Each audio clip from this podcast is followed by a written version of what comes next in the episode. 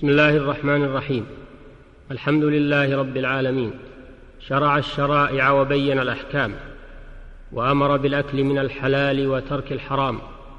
الصلاة والسلام على نبينا محمد وعلى آله وأصحابه على الدوام.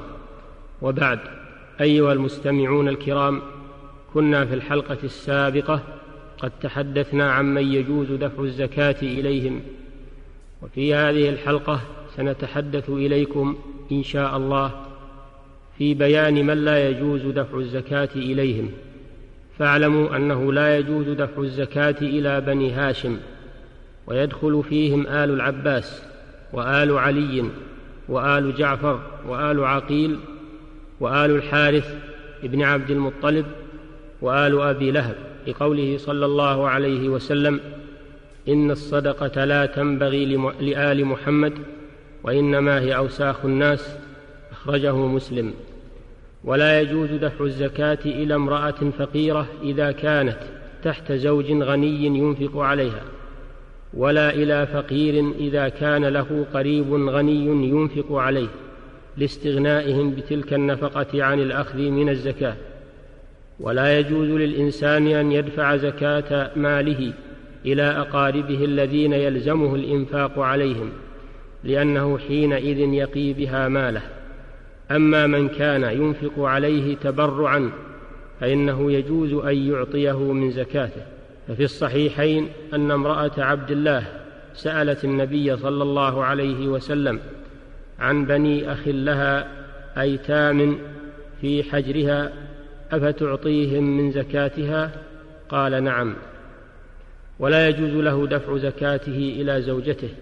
لأنها مستغنية بإنفاقه عليها ولأنه يقي بها ماله ويجب على المسلم أن يتثبت عند دفع الزكاة عن استحقاق المدفوع إليه. فلو دفعها لمن ظنه مستحقا فتبين أنه غير مستحق لم تجزئه. أما إذا لم يتبين عدم استحقاقه فالدفع إليه يجزي اكتفاء بغلبة الظن ما لم يظهر خلافه.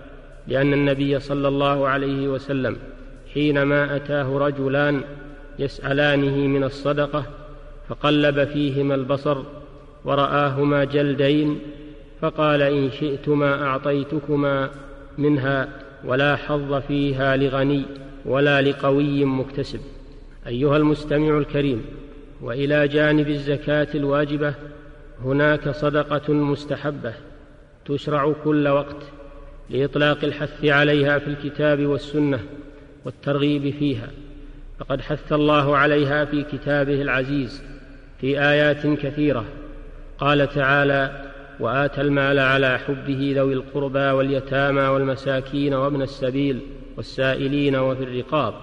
قال تعالى وأن تصدقوا خير لكم إن كنتم تعلمون. قال تعالى من ذا الذي يقرض الله قرضا حسنا فيضاعفه له أضعافا كثيرة. وقال النبي صلى الله عليه وسلم إن الصدقة لتطفئ غضب الرب وتدفع ميتة السوء. رواه الترمذي وحسنه. وفي الصحيحين سبعة يظلهم الله في ظله يوم لا ظل إلا ظله وذكر, من وذكر منهم رجلا تصدق بصدقة فأخفاها حتى لا تعلم شماله ما تنفق يمينه. والأحاديث في هذا كثيرة. وصدقة السر أفضل من صدقة الجهر. قوله تعالى وإن تخفوها وتؤتوها الفقراء فهو خير لكم.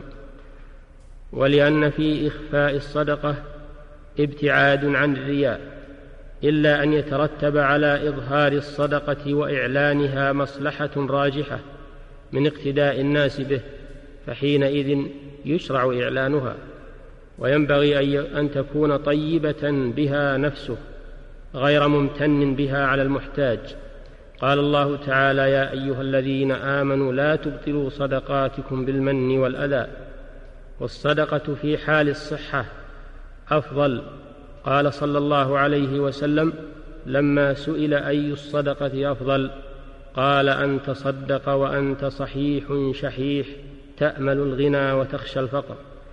والصدقة في الأقارب والصدقة في الأوقات الفاضلة والأمكنة الفاضلة أفضل. كالصدقة في شهر رمضان وكالصدقة في الحرمين الشريفين.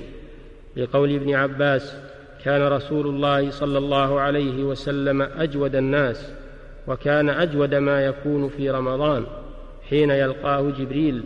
فيدارسه القرآن.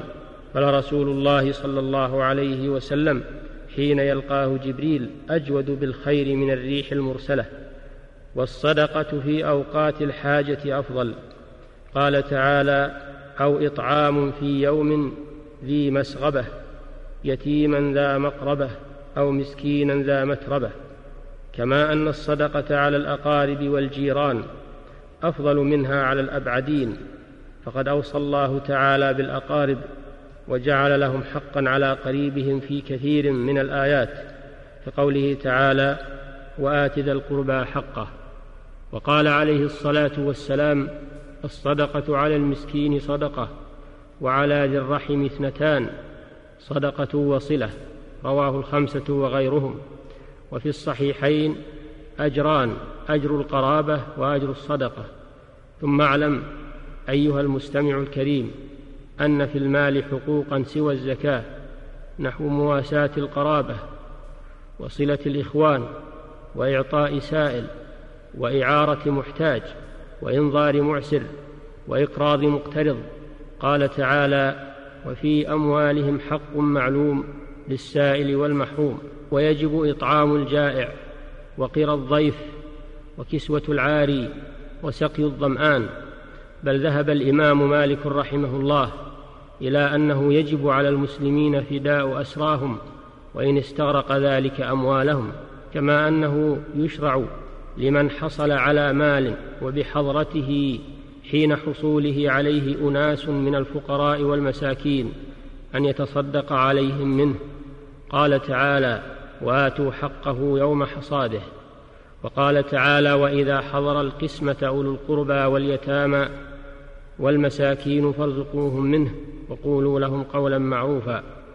وهذا من محاسن دين الإسلام دين المواساة والرحمة دين التعامل والتآخي في الله فما أجمله من دين وما أحكمه من تشريع.